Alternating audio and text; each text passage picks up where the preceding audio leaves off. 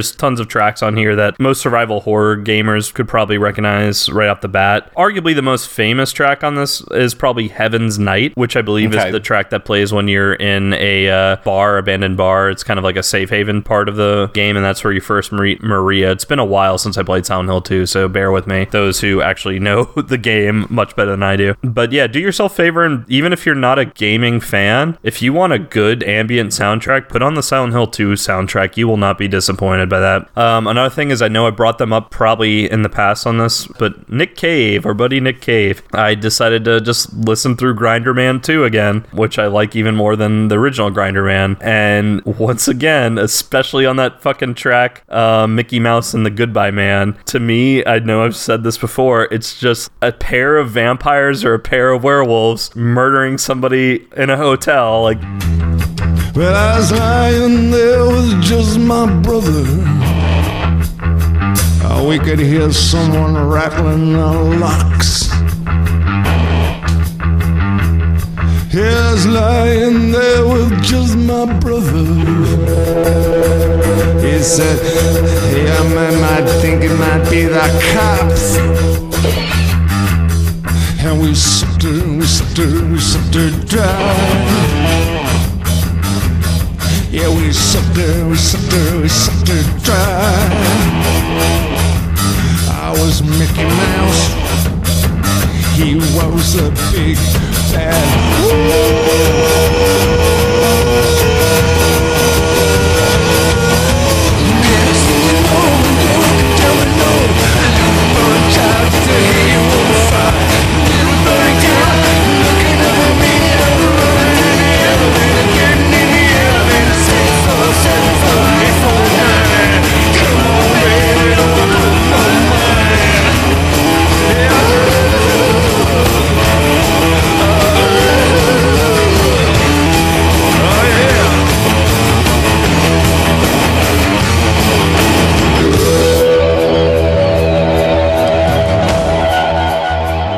That's like the general feeling I get when I listen to, to Grinderman and a lot of Nick Cave stuff in general. A lot of Nick Cave stuff is dark for sure. Yeah, it's But that Grinderman 2 album specifically is just kind of off the edge into some like ooky spookiness. It feels like his soundtrack to a horror movie to me. And I agree with you. I, I think a lot of Nick Cave stuff has an underlying darkness to it, and that's not a bad thing. Don't get me wrong. Nick Cave is fucking amazing and great, but that album is something else. How long have you been listening to Nick Cave? Because I Years. yeah, I hadn't touched Nick Cave until I met you, and you like really turned me on to him. Yeah, definitely just years and years. One of my like few concert regrets is not going to see them when they were on that tour for Grinderman 2. Just nobody wanted to go with me and I didn't want to go by myself necessarily. It was also in the middle of the school and work week and I was going to be going to like Nashville. So I just I wussed out. It was a $20 ticket. I should have gone. Absolutely should have gone. So either way, yeah. I like Nick Cave a lot, but when it comes to other music, he is such a judgmental bastard, and I kind of love it because it sort of fits with his personality so well. I know he has that quote every single time I'm out somewhere and something is playing on the background, and I go, What is this shit? Someone always says it's the Red Hot Chili Peppers. and then I know for Grinderman, because they're not a band anymore, they only put out those two albums and they kind of split after that. And, uh, but I know they reunited back in 2013, and if I remember correctly, it was either like in an interview or even on like a Twitter post. He explained that every other shitty band was was doing a reunion, so why not someone who's actually good do a reunion? But otherwise, Nick Cave seems like a good dude beyond that. Well, I mean, I appreciate his movie stuff. He wrote a great western from several years back that John Hillcoat directed called The Proposition, which is a western set in Australia, and it's got Guy Pearce and Danny Huston and Ray Winstone and Emily Watson, and just it's an insane cast. But it is basically a Nick Cave song come to life. It's a guy who's a criminal gets captured. Local lawman basically tells him like, "Yo, we are gonna hang your younger brother on Christmas Day if you don't go out and find your older brother who's the real mad dog that we really want." That movie's great. Um, he also, according to legend, and this is wild because you can find the script online, he wrote a screenplay for Gladiator 2, which would have Maximus coming back to life What? and like being this immortal who like lives through all time periods. He was gonna have Maximus like meeting Christ, being involved with literally the World War II, and then like literally sitting in the Pentagon at the end of the movie. Like it was gonna be some wild shit. But yeah, obviously that movie didn't get made. But yeah, I, Nick Cave is definitely like a dude that I appreciate a lot. Yeah, he's a very interesting guy. That's all I really got in terms of stuff I've consumed and can recommend to our listeners. What about you? Um, I did watch the finale of The Outsider, and it was very good. I like the way that they ended it, even though it kind of diverges from the book. Until you get to this mid credits stinger, which was the most fuck you moment I have experienced in a long time. Honestly, like the more I think about it, it kind of pisses me off Oh shit, are you Mass Effect 3 mad? going forward, if I watch it again, I'm just not. I'm just gonna stop it as soon as the credits hit, and that's that. Are you going to watch season 2 if there is a season 2? Well, so that's what I'm getting at is they clearly just put this mid-credit stinger in there so that they could continue on with another season potentially, and I really don't like that. I think it's very, very against what the book does in terms of the story, the characters, the resolution, just everything. And I, I really wish I had just been like, oh, there's the credits, cool, click. But I noticed, oh wait, there's more time left on this episode than there should be. Why is that? And then I like skipped a little bit ahead and saw, oh, there's more, and I watched. So that's all I'll say. Y'all can figure that out on y'all's own. So I don't mean to mock you. It's just that my own bitterness over Mass Effect 3's ending pissing Yeah, me off. it's still palpable years later. I feel you. I kind of take a little bit of dark pleasure in people who get something they love and spend time going through a ending ruining their moment. I'm such an asshole. It's such an awful asshole thing to feel, but I did feel a little bit of satisfaction when everyone was like shitting all over Game of Thrones ending because I was just like, first off, I've given up on that series as a whole because fuck you, you keep writing failed pilots for HBO, finish goddamn books, and then apparently a lot of people just were not at all happy about. Well, the difference ending. is there were like a few seasons where that show was kind of starting to go downhill a little bit for various reasons. This was good all the way, literally to the end, to the credits. And then there's that mid credits stinger that I was just like, fuck you. I almost threw the remote of the TV. No, Shepard, you are the demon. Just, uh, but anyway, I think if you just turn it off before the credits, you'll be fine. And it ended really well, even though, like I said, it diverges from the book a little bit as far as how it resolves. But it was solid. It was it was some good stuff all said and done. I also checked out the recent Scream Factory Blu-rays for My Bloody Valentine and Body Parts. Which My Bloody Valentine, it's like the first time that that uncut version of it, restored uncut version or whatever they're calling it, has been available for a while. There was a Blu-ray that went out of print years ago, but um, the Scream Factory version's great. I was kind of shocked by some of the violence that was added back in because I don't think I've ever seen this uncut version. Um, notoriously, they kind of trimmed a lot of the gore and like kill scenes out of the movie, and it's still a really solid slasher movie. And and like the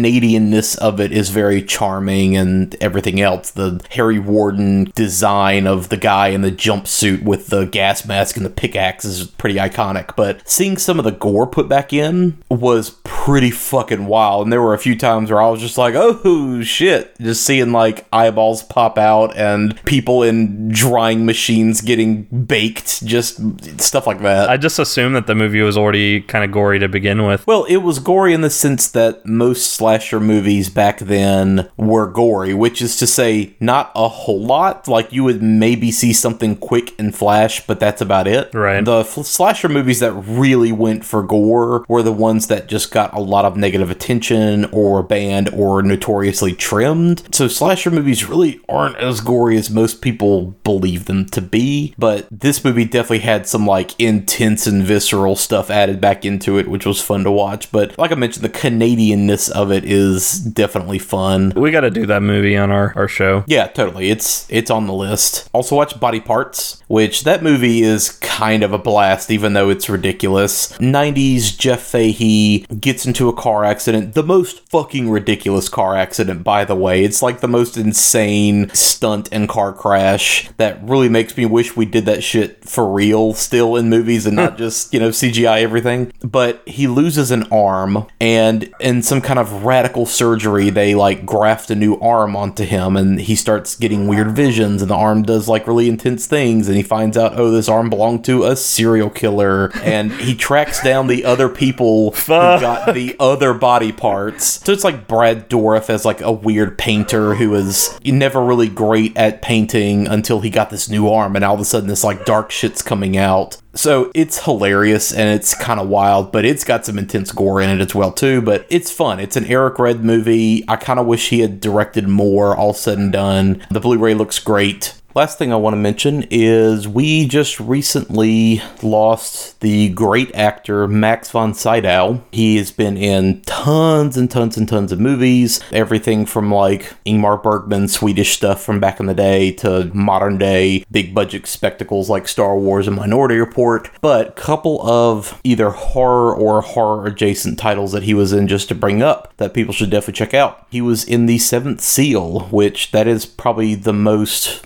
unhorror but still horror of the list. Virgin Spring, which is kind of the movie that Last House on the Left is kind of tailored after. Hour of the Wolf, so great Bergman stuff. He was also Father Merrin in The Exorcist. He was the voice of Vigo in Ghostbusters 2. He was in Needful Things. He was in the Wolfman remake from a couple years ago. He was in Shutter Island. Um, so he is definitely like a genre staple for sure all throughout his career. Been dipping his toes in. So, you know, sad to see him go. I think one of the last things I saw him in, and again, bringing it up for a second time, this was back, I think, when the little bit of time that I was still watching, but he was the three eyed raven in Game of Thrones as well. He also had voice work in Skyrim. Yep. He was part of the Blades, I think, in that game. Yep. He I think he was like the main priest guy that you meet with, something like that. Yeah. But yeah, he has been around for a long time. He is one of those guys that everybody, you know, from the 70s on has just assumed he's always been super old because he had old makeup on in that movie. But to me, certainly he has just always been old. But he has had an insanely amazing career. So yeah, sad to see him go. So that's the last thing I wanted to mention as we move on. So real quick, before we start discussing the movie, we have a quick message from us about our friends at Nightmare Threads.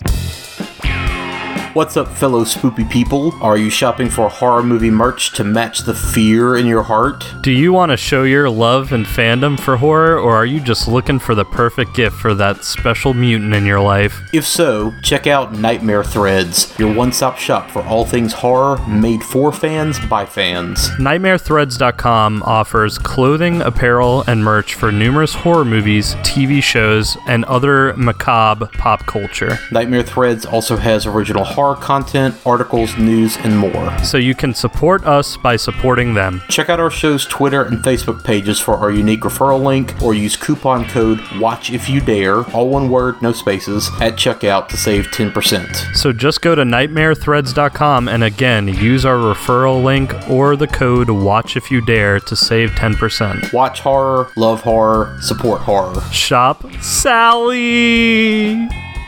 All right, cool, cool. So before we get into the discussion of the movie, Derek, you have a quick discussion you want to bring up. So, a lot of the stuff in the stuff, wink, wink, wink, wink, that's going to happen a lot. But a lot of the fears and stuff that is in this movie are addiction and consumerism, specifically surrounding food product. And I wanted to ask you, Aaron, have you ever had such a craving for a specific food item, whether it's a drink or food or something, where you kind of did something not necessarily drastic, like super drastic, but something kind of maybe even a little irrational or out of the way just to get this thing to satiate your hunger or your craving? So, the number one instance of this that I can think of off the top of my head, personality wise, I can be a little addictive, but not usually for stuff like food. But that said, in college, when we were all broke and eating terribly and making bad decisions, Taco Bell introduced their Chalupa XXL. Oh, shit. Which I I affectionately called the Chalupa boat. And our buddy Nowaki, who has been on the show before, he definitely got me hooked on those. And it is essentially just the double wide trailer of chalupas. It is the same exact chalupa shell, just shaped differently to hold more bullshit. And they also had that verde sauce at the time. And I love that shit. And for being a college student and it being cheap and Taco Bell being open late when I was getting off work, I ate it a lot because there was a Taco Bell by our house and there was a Taco Bell by my job. So it was just, it was easy done. And it had all the things that a growing boy needed, like veggies and protein from that like Z grade dog meat. but when I found out that they were going to be like discontinuing it and that the verde sauce was also a like temporary thing, I went in one day and ordered 20 of the Chalupa XXLs and I put all of them in the freezer and then would just break them out and microwave nuke them whenever I had that craving. I did not know you did this. Wow. I also basically walked over to their condiment stand where you get all your napkins and sauces and just picked up the entire thing of verde sauce and dumped the entire container into my bag.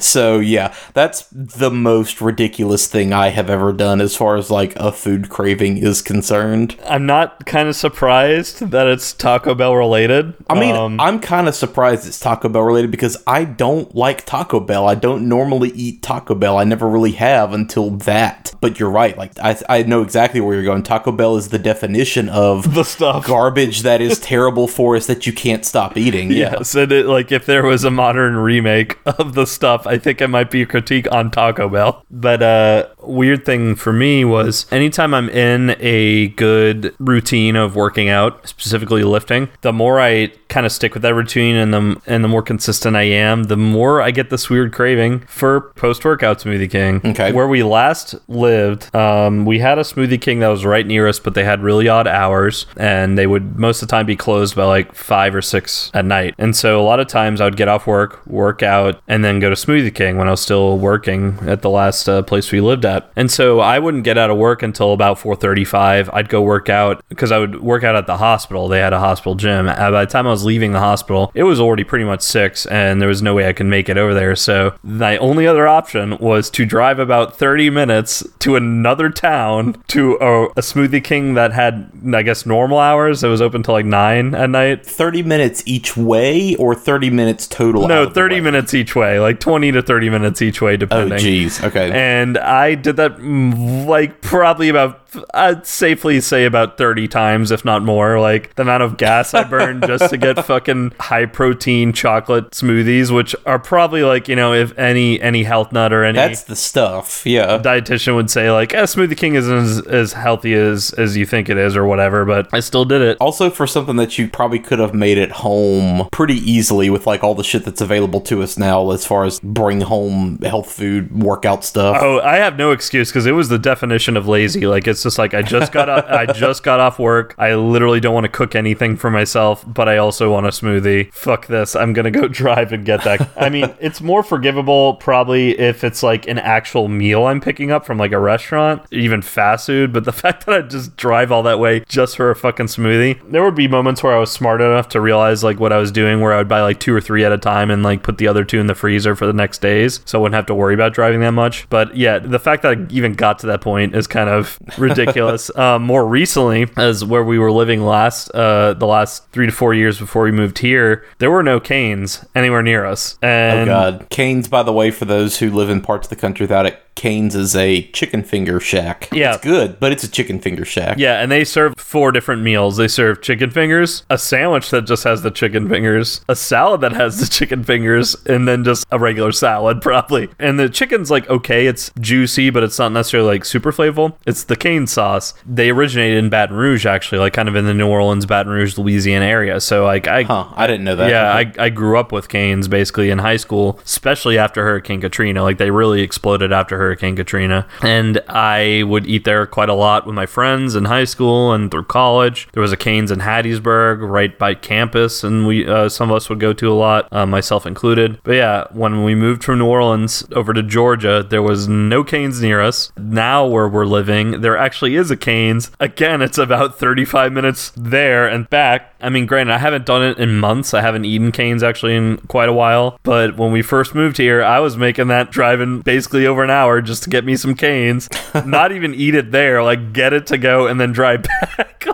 Just because I was craving cane so much. And again, cane sauce is very much the stuff. it pretty Yeah. much is. So that that's me. So yeah, I guess if there's a lesson to be had by Aaron and I, canes is good and Taco Bell, well, disgusting, can also be really good. was good at one point in time. Oh, there are plenty of people who still eat there on the regular. I mean, I'll, I'll eat Taco Bell from time to time too, but oh, sure. I mean, in my opinion, yeah. the dog, it was voted the uh, best Mexican restaurant like what a year or two ago by America. God, how Did you don't see that? understand it. Yeah, I don't understand it. Okay, so anyway, yeah, let's get on to the movie. We are discussing once again 1985's horror satire masterpiece. That's a stretch. oh, whatever. I love this movie. Uh, yeah, this is totally my idea, by the way. But yeah, we are gonna be doing Larry Cohen's The Stuff. No! Don't eat that! I saw it moving in the refrigerator. Here, Jason. Take some. There is something alive in there. They're good for us, Jason. They kill the bad things inside us. Must be a side effect of eating too much dessert.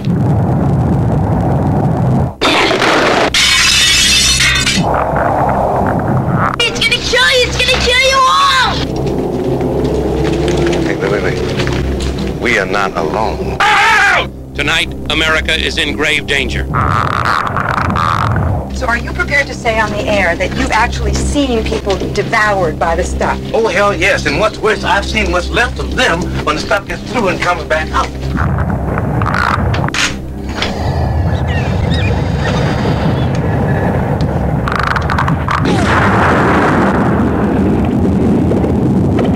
Coming soon for you, the stuff from New World Pictures. Yay! It's not cranberry sauce. Are you eating it or is it eating you? Uh, God fucking. Michael Moriarty in this movie is off the goddamn chain. Oh my god. Okay, so you and I are gonna have very differing opinions. I was pretty on the fence with Blood Rage, just being like, is this too much of a ridiculous parody that I'm enjoying it? But, like in retrospect, I'm having a good time with Blood Rage, and I kind of came around to it. This movie might be a little too much even for me. Like this was bor- to me, this was borderline like Mystery Science Theater 3000 type of movie they would put on, and it was entertaining, but I don't know if I like enjoyed it by the end. Okay, so to that point, I love this movie. I, I think it's great satire. It is definitely a great beginner horror movie. Oh, it's it's not scary. Just No, right there, it's- it it's just ridiculous. There's one scene that might be a little terrifying to people, but even then, it's done so ridiculously that uh, I was just kind of like, "What the fuck is this?" Yeah. it's it's not scary at all. So my my first exposure to this movie was actually in high school, but I honestly would have loved seeing this as a kid on TV. I think, you know, if I'm being real, like this is honestly probably the kind of horror movie that you could introduce to like younger kids. The satire and everything is going to go over their heads until they're a little bit older, but they will understand enough about what the movie's doing to find it interesting. And you know, I think there's just like a little bit of language in it, you know, that's really the only objectionable thing beyond some of the ridiculous effects gore. But even then, that's not overly ridiculous either. Like it's the kind of effects gore that I feel is totally like safe to show kids if I'm being honest. But Dude, some of the acting though, I can't believe you haven't brought the like the acting is straight up trolls too. I don't think the acting's bad. I think it is very, very self-aware. I mean, it is self-aware. Unlike Trolls, some of the scenes are just fine. Like they're they're doing a fine job acting, but like some of the scenes are just obvious green screen, obvious like they're supposed to be running or more afraid than they actually are. Sure. And again, that's where like I'll chalk this up to being comedy satire. Yeah. The reactions are not at all what they should be. Like they're just kind of like, "Oh Oh, no, the stuff is here." like that kind of like when they're supposed to be terrified. Sure. I definitely feel like this movie would be a good one to like show younger kids if you kind of want to get them into some light horror. Or get drunk with your friends and watch it. Totally, that too. Now, granted, if I saw this with like you in college, like with our buds, and we were drinking and watching this, I would have had a fucking blast. But the fact that I was watching this by myself with my cats on like a Monday morning at like 11, I was like, this is fucking stupid. Yeah, I really, really wish one day I can see this with a crowd or just pretty much any of the Larry Cohen movies, honestly. Like, if I could program Q, The Stuff, It's Alive, and God Told Me to, like, if I could do like those five in a row as like a Larry Cohen movie festival, that would be the shit to see with a bunch of people Oh, yeah. in an actual movie theater. While I am kind of dunking on this movie already, I will say I am insanely curious and excited to tackle other Larry Cohen projects moving forward on this podcast because this really did feel like an earnest attempt at B movie horror. And you've told me like one of his other films, the one that I'm kind of really curious now is God Told Me to. Like you've told me about Yeah. that movie now a few times. And that movie has some like humor and satire to it, but it's a lot more like straightforward, serious, and horror. But that's the thing with all of his movies, they are all very schlocky and they are all very like low budget charming, but they are all very smart and the satire is pretty on point and the ideas are just kind of buck wild and off the wall enough that they're interesting conceptually. Absolutely. So Like you can definitely give it all of that. And you bringing it up kind of brought me to my two other points. So the two things that I absolutely adore about this movie are the satire. It's not oh you have to dig deep to find the satire. No, it's very on the it's surface. very on the surface, but it is still good satire, even if it is a little in your face. And like I mean, even the design of the stuff itself and the container it comes in, like it's a totally believable product. Yeah. And then the other thing is this concept is such a good idea for a horror movie. It's the same thing with Halloween 3 and maybe like Videodrome and other stuff like that of just like taking this idea of something that you would never suspect of being sinister in Halloween 3's case, Halloween masks, and in this case like this product that's supposed to be an ice cream or whatever, and it having a super sinister origin or layer to it. Yeah. And that kind of goes hand in hand with like my love for small town turning out to have a sinister secret. I just also like I like the idea of something innocent ha- being more sinister on a deeper level. Like that kind of horror is always going to pop for me. Yeah. And so the the general concept of the stuff is awesome. Like this is something that I would love to see either more movies pay homage to, or maybe you know what I will say. Like I would actually kind of be curious about a remake if a, if it was done correctly. Yeah, totally. And lots of things have definitely paid homage to this movie. Like the one that comes to mind immediately is that episode of Futurama where they go to the Slurm factory. I mean, it's, Yeah. that episode is also equal parts Willy Wonka, but it's definitely some of that where like, where does this thing that's like highly addictive that we all love comes from? Oh, uh, uh, uh, you know. But yeah, like this movie perfectly skewers 80s consumerism and paranoia. Uh, You know, Larry Cohen perfectly, perfectly sums up his entire inspiration for this movie in several different interviews that I've heard and listened to over the years. So let me just actually go to him directly and he can kind of tell you his thoughts. You know, I, I saw people constantly, and even more so today uh, than even then, being victimized by uh, uh, products that are, end up being harmful to them. So you constantly today you see about medications being pulled off the market because they're killing the people they're supposed to be helping, or giving them lifelong illnesses that they'll never get over. And pharmaceutical companies are doing this right and left. You know, the Federal Trade Commission and the all that they okay products too quickly, and then they find out that they're doing stuff which is detri- detrimental to people. But the biggest product that was killing people was cigarettes, and they were advertising everything. In the old days of television, almost every other commercial was cigarettes. If you got the old uh, videos that you see of old television shows, you play them, nothing but cigarette commercials. Even during World War II, all the comedians, Jack Benny, everybody, Abbott and Costello, even people that catered to kids, sponsored by cigarettes. And Camel cigarettes would send 500,000 Camel cigarettes to our soldiers every week in the Aleutians or in Europe or in Asia. Everybody get these cigarettes for free. Well, you know what they were doing? They were addicting an entire generation of young American men. Those cigarette companies actually killed more American boys than the Japanese and the Germans combined. Uh, the total casualties of American lives in World War II was under a million. Those cigarette companies killed tens of millions of young American boys by addicting them to cigarettes, by giving them free cigarettes. If you ever see a war movie, the guy is shot, he's lying there, and his friend comes over to him and says, Charlie. And they take a cigarette out of his mouth and puts it in the mouth of the guy who's been wounded. It's not enough he's been shot. now they got to put a fucking cigarette in his mouth. Final nail. I mean, and then when the cigarette falls out of his mouth, you know the guy's dead. but how many symbol. times you'll see this in World Yep. War II movies? Yep. Cigarettes, cigarettes, cigarettes. So I said, this is terrible. They've been poisoning and killing the public for years. Let me make a movie which shows that they actually do this, that they serve you with a product. Are you eating it or is it eating you? What drove him to be kind of more schlocky, B level horror and science fiction? So part of it is he has always been a writer first and foremost. That was his original passion. That's what he has always really, really thrived at is writing and coming up with wild, off the wall kind of ideas and concepts. He got his start doing TV. So he started in like serialized TV writing. He created stuff like Branded, which was a western, The Invasion, and Coronet Blue, which was kind of an interesting concept that I looked into. So he has always been interested in things that have some social commentary to them. So that has always been a running thread through all of his work is social commentary and satire and like looking at society in kind of a critical way and looking at Right. institutions in a critical way. Now, why they are so low budget and schlocky is because he does all of it. He writes, directs, produces,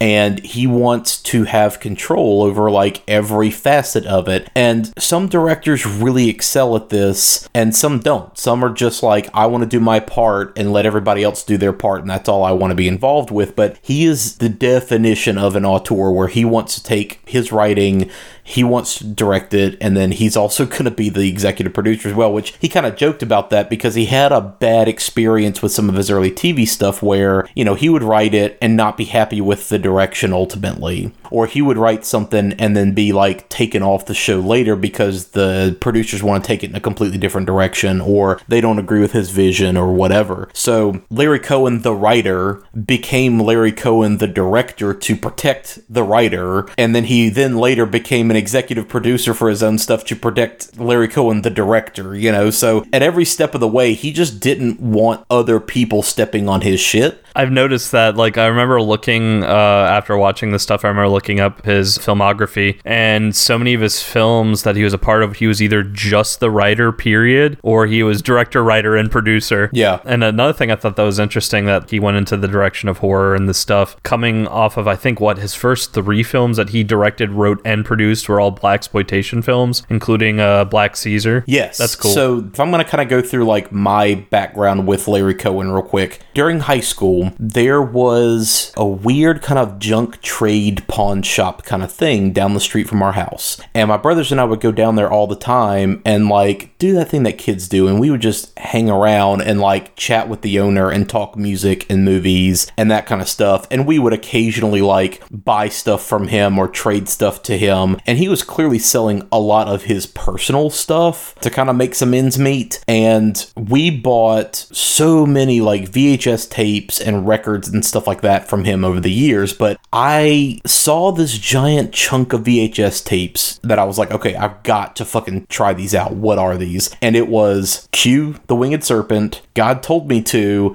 and the stuff. Oh, and It's Alive. It was those, right? Yeah. So I took all of those home, watched all of them, and was like, these are fucking ridiculous, but I kind of love them. And I kind of fell in love with Larry Cohen stuff then. But, you know, I put the thread together by looking at the back of the VHS box, like, okay, cool, these are all the same dude. Now, what I didn't realize was that he also directed some black exploitation stuff like you mentioned because i definitely went through a phase in high school where i watched a lot of black exploitation movies. His first feature film that he directed was bone which that i've only recently seen and it's a pretty scathing and rough satire about race relations and like modern sexuality in relationships and just all this kind of stuff. In 1972, right? That was one of yeah. Um, essentially, it's this it's this rich white couple, and Yaphet Kotto kind of ends up in their lives dot dot dot as kind of this weird fantasy apparition character almost, and things get really wild and uncomfortable from there. So right off the bat, he is directing movies that are like kind of hard hitting in their satire, and that movie wasn't very successful because they just didn't really know how the fuck to market that movie and how to spin it. Because it wasn't quite black exploitation, but it wasn't quite anything else really. But yeah, he went on to direct Black Caesar and Hell Up in Harlem with Fred Williamson, and Black Caesar specifically is kind of a very heightened take on the Frank Lucas story, which that is a movie that would get made years later, starring Denzel Washington and Russell Crowe, which was American Gangster, directed by Ridley Scott, which is about the guy who basically took over the Harlem drug trade and, you know, kind of crime syndicate and pushed out the Italians and the Irish and everybody else. And he was the guy that was like smuggling heroin back from Vietnam in body bags of US soldiers. So like that story is kind of a notorious true crime US story and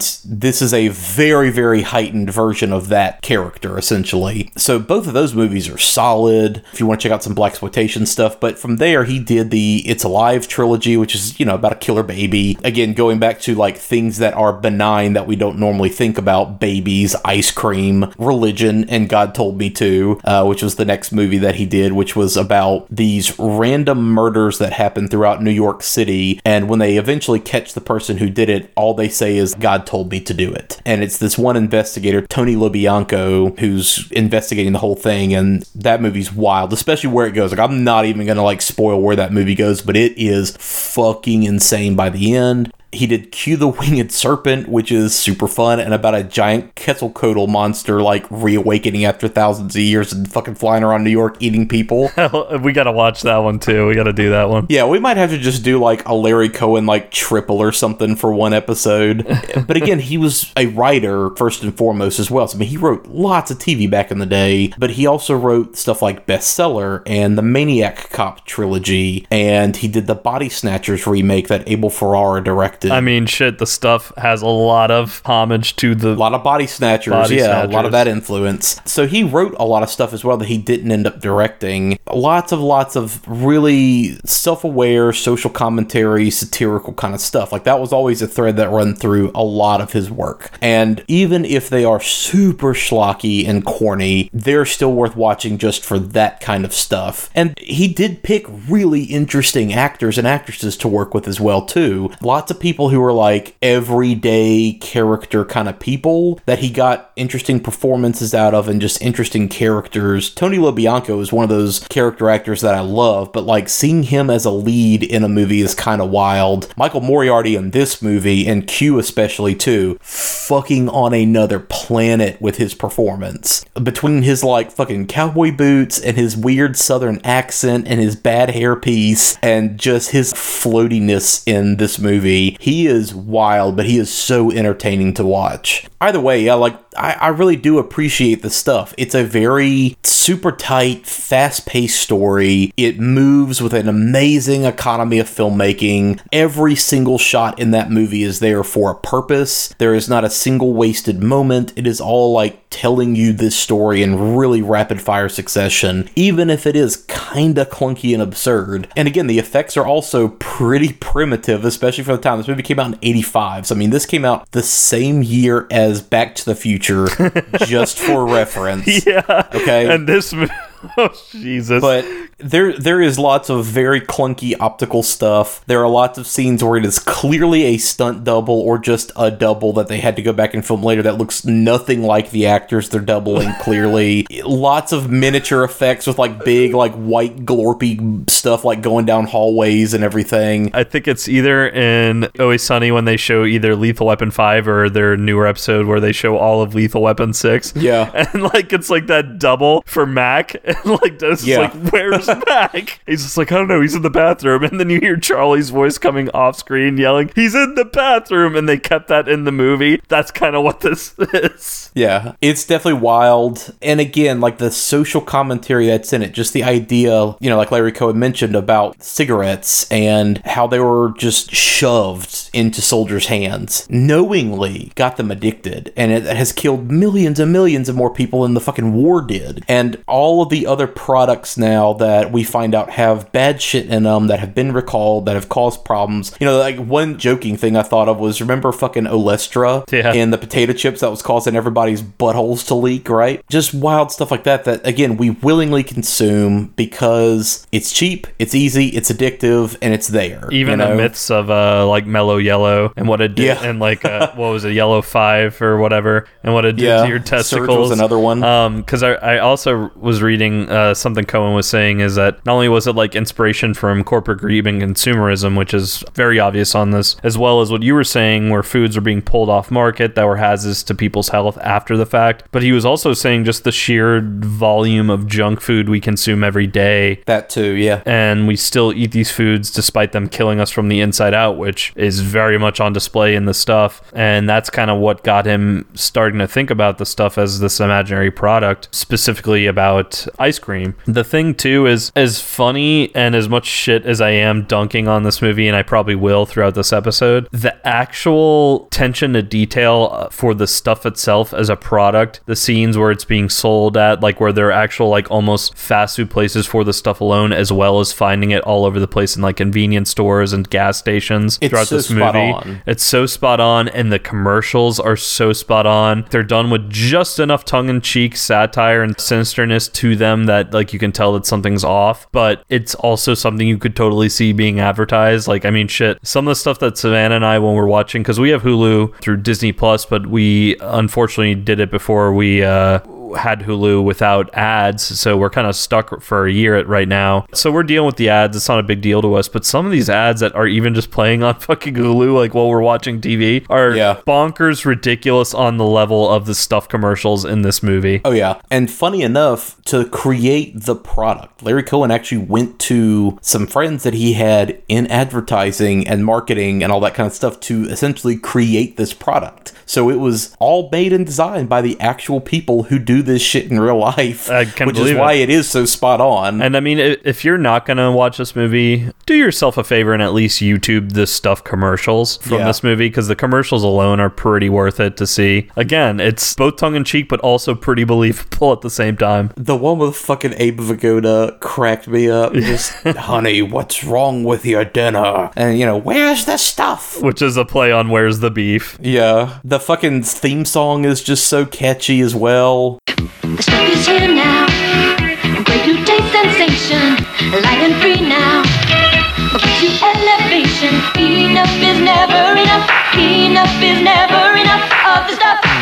The stuff, the taste that makes you hungry for more. The stuff, taste that delivers. Enough is never enough. Enough is never enough.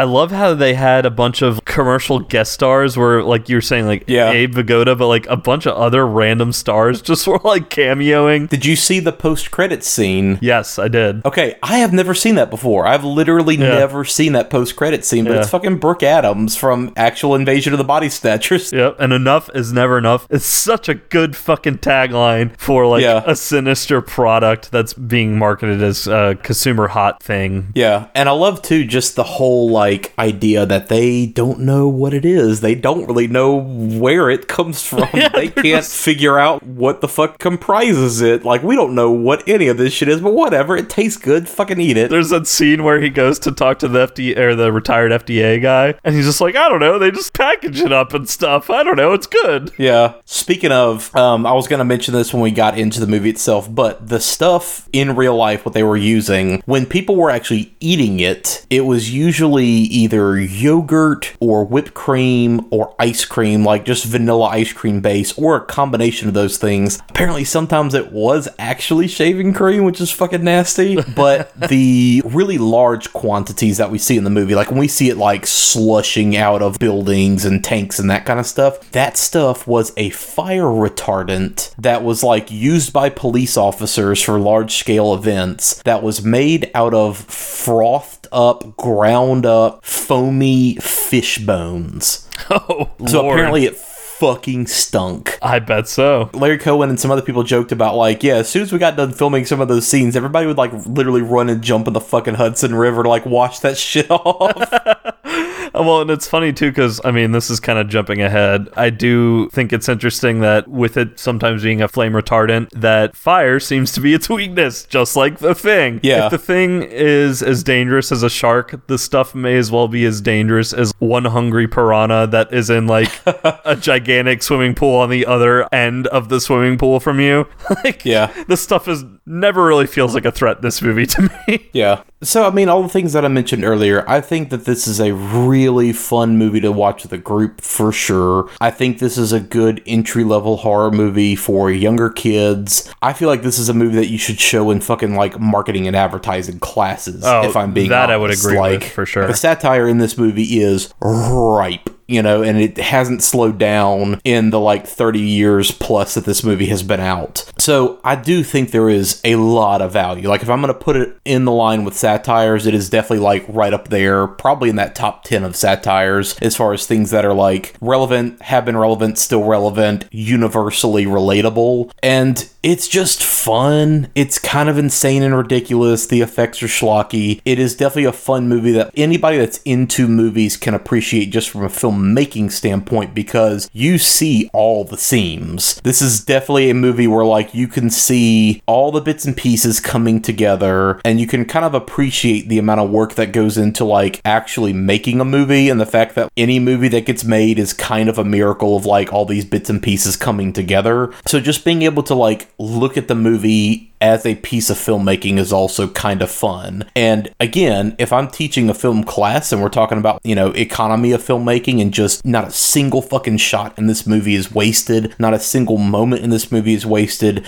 the plot moving so fast to the point where you maybe kind of want a little bit more and you want it to slow down, but like every single moment in the movie is there for a reason. Just overall, it's wild too. I mean, it's just kind of fun and ridiculous at the end of the day. So I, I appreciate it just on all levels. this movie thinks transitional scenes are a bunch of bullshit because there's Mm-hmm. there's a couple moments of they're in New York or wherever, and then all of a sudden he's middle of nowhere Georgia town, and I'm Yeah. like with nothing in between showing you that like he was driving or he decided to start traveling there. Yeah, and one thing I was going to bring up toward the end, the original cut of this movie was definitely longer, and the studio wanted it kind of trimmed down just to make it a little more fast paced. But if you go and watch something like God Told Me To or Q the Winged Serpent, those give you kind of a better idea of what Larry Cohen's regular pacing really looks like. This movie does feel fast, all said and done, but there are things like, you know, there was supposed to be a scene in a hotel that really does establish the romantic relationship between Michael Moriarty's character and um, Andrea Marcovicci's character, and that was cut. So then all of a sudden you go from like them being flirty to like them openly like being in what seems like a relationship, you know, pretty much overnight. They're pretty much like boyfriend girlfriend like within ten minutes. It seems like. Yeah. Which I wasn't like it wasn't problematic. It wasn't anything like It's that. just It- rushed, It's just yeah. it's just a rush job. It's just like they show no in between of like how it actually led to that. You get a little bit h- hints of them being attracted to each other, and then bam, they're just like together now. But yeah, I would definitely put this as far as programming either, you know, get together for friends or shit programming stuff in a theater. I would pair this movie with, you know, either other product satire kind of movies or I would put it with like conspiracy theory movies as well too. This would definitely be like a fun one to throw alongside something like way more level-headed and basic like, you know, The Conversation or something like that or Chinatown. This movie definitely would be a crowd pleaser if you put it on with a group of friends, so that's probably going to be the best way to watch it. Get a bunch of people together, check it out. Yeah, don't do what I did. It has been readily available on streaming for the last several years. Um, right now, as of this recording, it's on Tubi TV for free. That's how I watched it. Yeah, it's been on and off Amazon and Shudder and all kinds of other services. Speaking of our friends at Shudder, they actually have the King Cohen documentary right now that kind of details Larry Cohen's entire career, and that one is fun and worth watching. There's lots of talking heads on there like Scorsese and John Landis and J.J. Abrams and lots of people that were involved with his movies over the years discussing everything. That's definitely a fun doc if you want to check out his career top to bottom. But yeah, I think that's a good point where we can kind of transition and go ahead and you know run through the movie real quick. Well, and if if we haven't spelled out for you, the horrors that this movie tackles are consumerism, uh, literally the things that you consume, um, whether it be eating them or, or just the things you take in when watching TV or whatever, just literally killing you from the inside out and hollowing you out as a person. I mean, what else? Yeah. what else is there? Is that that's addiction, addiction, cultural homogenization, definitely like the insidious nature of advertising, conspiracy theories, government cover-ups, corporate cover-ups. I mean, there's there's like all kinds of things that this movie is definitely hitting on from a fear standpoint. You know, and right now as of this recording, we're in the midst of this giant coronavirus scare and how that whole situation is just kind of being bungled, mishandled, etc. And just the amount of information that is like actively not being put out there because dot dot dot reasons, you know? So there's lots of those real life fears that do bleed over into a satire movie like this where we can kind of look back and laugh at it a little bit. So yeah, it, it definitely covers a lot of stuff for sure. But yeah, watch with a group super fun definitely check it out so that said let's kind of chat through the movie and again this movie moves real quick so we'll try to be fairly concise about running through it and kind of talk through our feelings as best as we So, can. Yeah. yeah so the movie completely cold opens we see yeah, there's. I had to like look up uh, just to, to make sure I was watching a good stream because I used Tubi, uh, like you were saying, it was on and a legit stream. But the way it cold opens, I was just like, wait, did I miss something? Yeah. Well, it's even weird on the Blu-ray. Arrow has a great Blu-ray of this movie out, but even then, like you hit play from the menu and it just goes right into the fucking movie. Yeah, it just like- starts like mid-scene. I had to find another stream and watch through the first minute of that one just to make sure that it's like, okay, I guess Yeah. this is the movie. But yeah, we see a group of miners and they discover this yogurt like white marshmallow fluff kind of substance literally bubbling out of the fucking ground. And the guy who finds it, his first impulse is reach down, pick some with his fingers, and fucking taste it. Right? So, like, right away, the fuck? What the ever loving fuck? Don't put that in your mouth. So at first, like when I saw the scene, I was just like, "Oh, that must mean there's like some kind of subconscious need to consume it when you're near it, right?" Nope, it's just this guy Nope. decided to fuck it. This guy was just like, what's this on the ground? This looks Oop, good. Let me delicious. taste it. Yeah. if he hadn't have done that, we might have never had any problems in the rest of this movie. Yeah. Well, I love too, like the other guys with him, he's just like, here, taste it, taste it. He's like, no, I don't, okay. He just like takes it right off his fingers. But yeah, I love that guy too. It's just like, yeah, if this stuff keeps bubbling out of the ground, we can sell it to people. Like that's his first fucking instinct. Anywho, we are then introduced to a young boy named Jason, played by Scott Bloom. Uh, Scott Bloom was in some TV stuff back in the day, like Who's the Boss, but then he kind of skipped to some smaller roles in more modern movies like John Q and Smoking Aces. He wakes up in the middle of the night and goes downstairs to get a midnight snack. And before we go any further, this kid has like the best fucking bedroom ever, by the way. He's got like those rad Return of the Jedi sheets. Yeah, they're pretty. And cool. he's got like a poster of Boy George on his wall and a poster of like fucking Satan, just like straight up like a giant demon poster on his wall. like that's what I thought, and like there's nothing about this character throughout the entire film that would suggest that he's a metal fan or No. he's like the most innocent boy ever. Yeah, this is a main character in this movie, and he is the most underdeveloped character in this entire movie.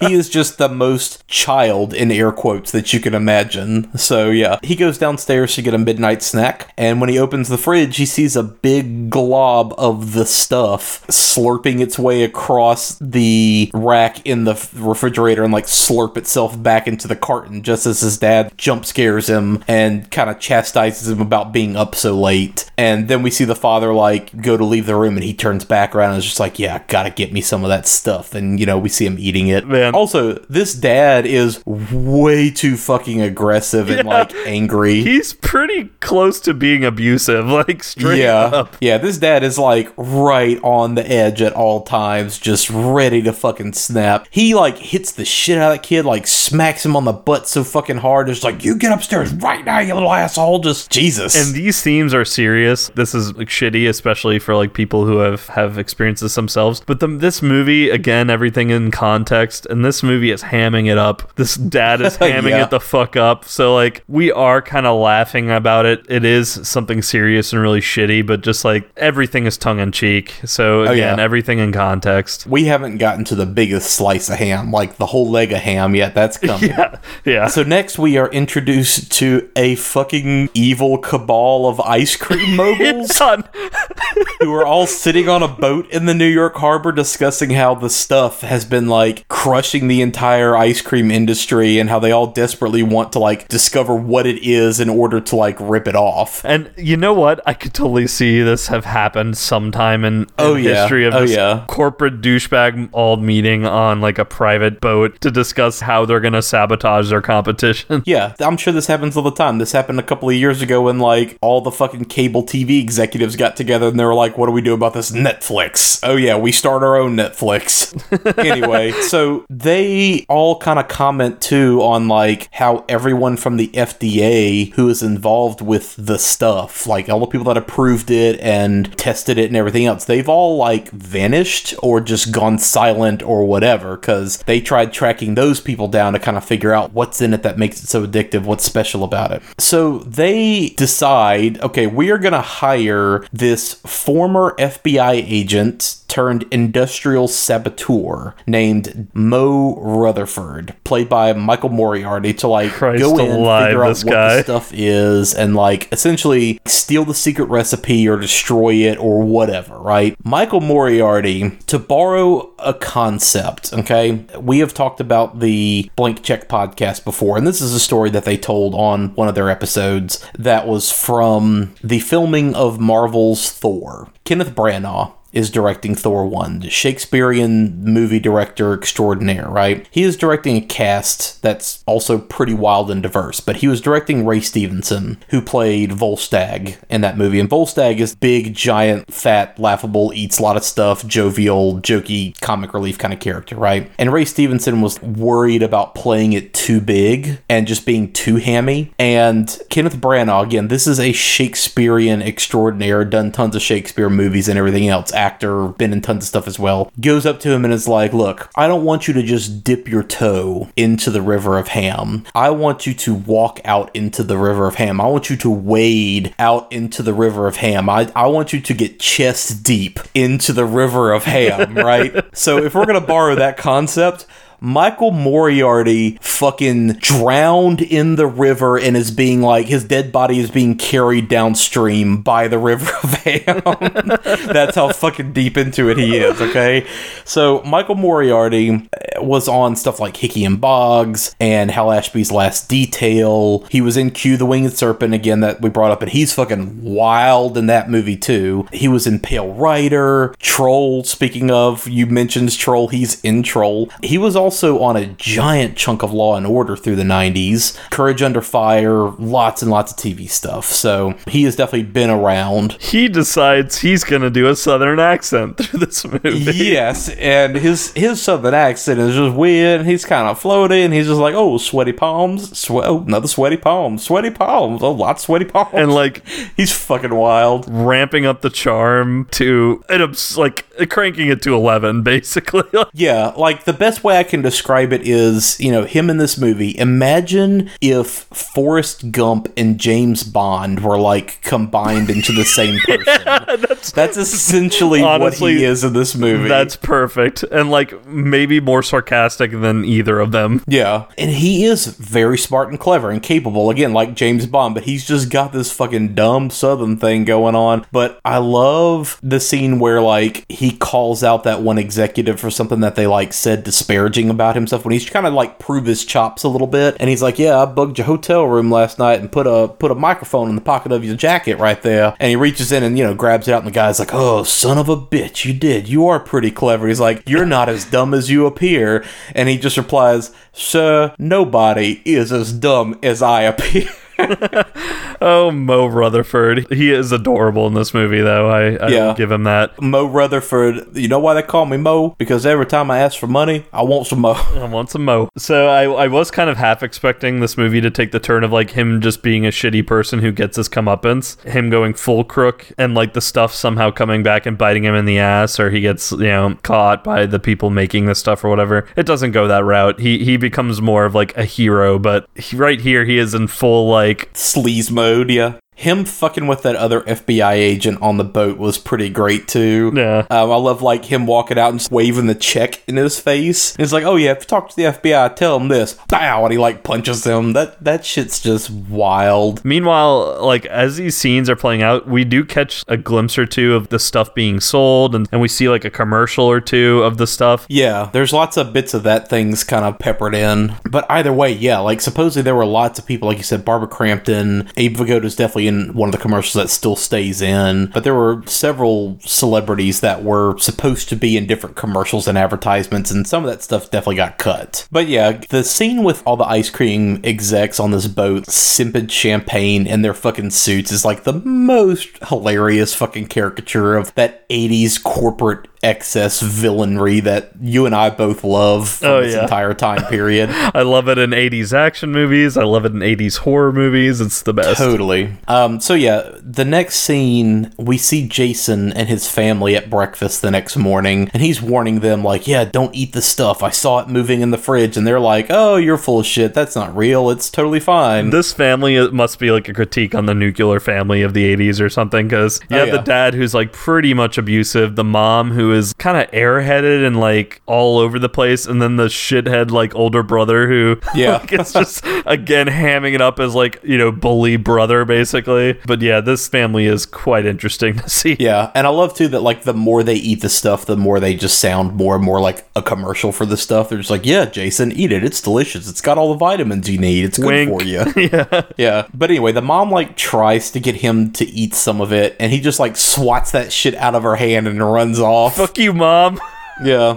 we then go back to Mo and his team of science people. Apparently, he has a science crew that he works with on a regular basis, but they also like can't figure out what the fuck the stuff is, and they kind of decide the only way to like actually figure that out is just you know they've got to steal the formula essentially. So the first move he makes is he goes to the set of a commercial shoot for the stuff, and he kind of smooth talks his way into a dinner date with the marketing campaign director Nicole Kendall, played by Andrea Marcovicci. And did he act like he was coming down from corporate or something? Well, he was kind of doing it under the guise that he's this high power oil executive, and you know they were going to buy the advertising firm that she works for and put her in charge of it. So that was like the whole entire shtick that he was pulling to kind of get her trust. And of course, she's kind of like, "Oh, uh, yeah, I'm super ambitious. Sure, that sounds like a great opportunity." So they kind of arrange a dinner date to discuss it. And I like, you know, again the whole like, you know, okay, cool. Well, you know, we can go right now. My limousine's parked right out front. And she's like, "Yeah, mine is too." And he just replies back, "Mine's bigger." And there's just like this weird kind of like immediate repartee between the two of them. But Andrea Marcovicci was mostly in TV stuff, and recently she was in the FX show Baskets, um, and she was also in the Netflix movie Velvet Buzzsaw, which was kind of a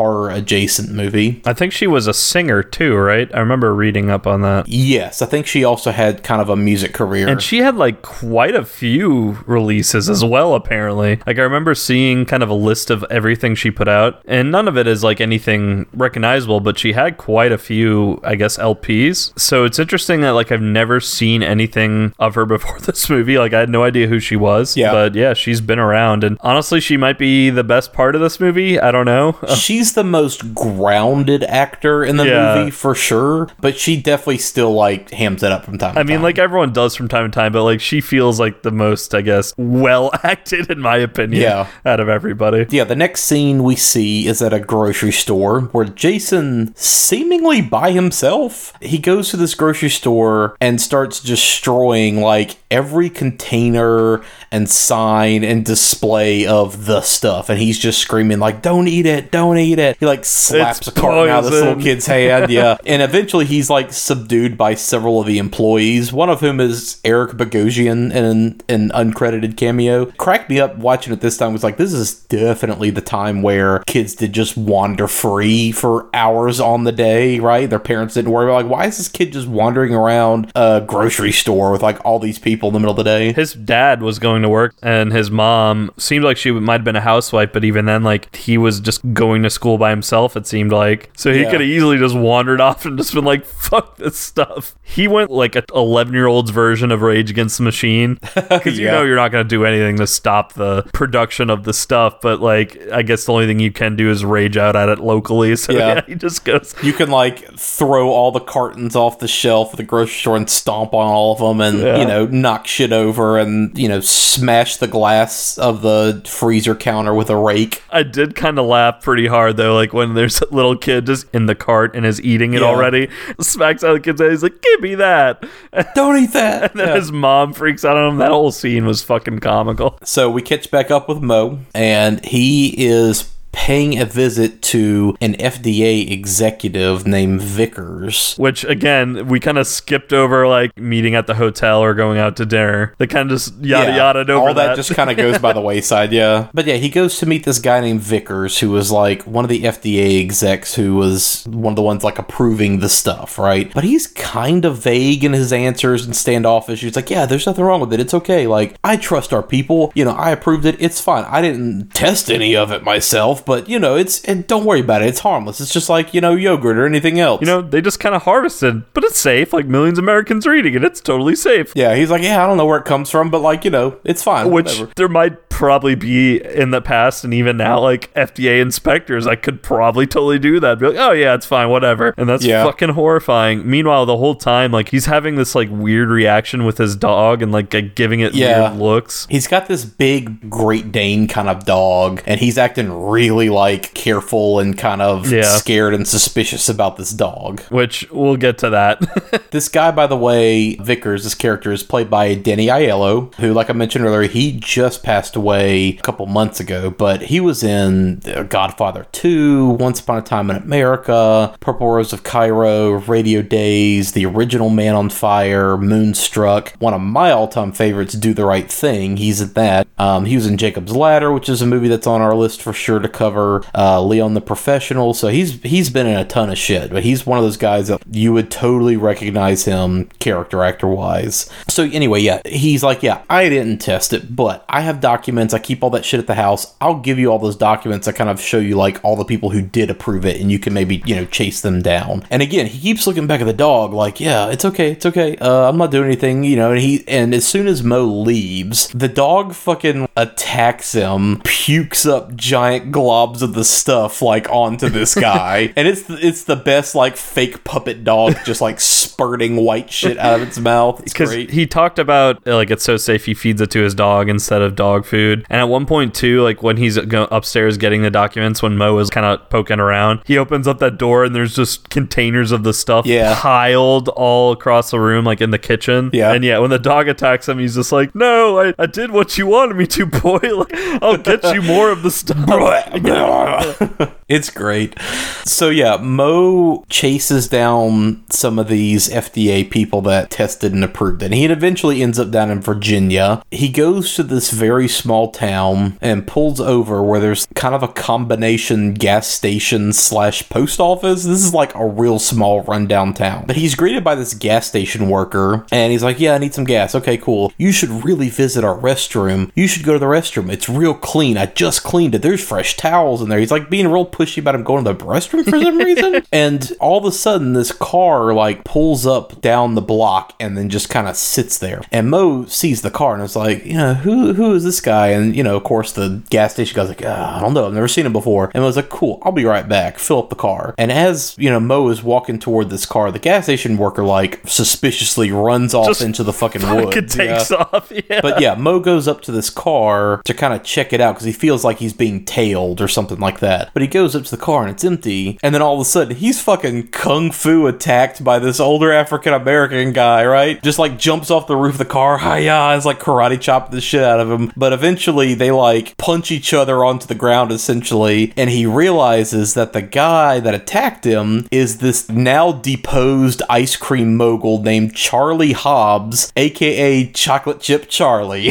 so he was also in town, kind of chasing down leads. Well, I love when he jumps him. He tries to like Superman punch the ground as, Yeah. like, while he's still laying down. he does the like superhero like jump punch ground kind of thing. and misses yeah. him because like Mo rolls out of the way and he like hurts his hand, but it doesn't seem like it hurt that bad. Like, or if you fucking punch the ground and miss somebody and hit concrete, Yeah. like your hand's broken. Chocolate Chip Charlie is played by Garrett Morris. He was in stuff like Cooley High and Car Wash, but he was on SNL. He's like one of the original SNL people for years. I could totally believe it after I saw that. He very much seems like he would have thrived in early days of SNL. Yeah, he was on like the first five seasons of the show, um, but he did tons of TV stuff. Just for my wife, in case she's listening, he was in Coneheads. I, I, I, only mentioned because she fucking hates Coneheads, so that's for you, baby. He also has a fun cameo in Ant Man, specifically Really? because there is a fucking old SNL skit called like Superhero Party that they did with Margot Kidder, who is also in the Black Christmas episode. So she has come up on this show before, but she was guest hosting on SNL during the time when Superman came out in 79. And they did a skit where,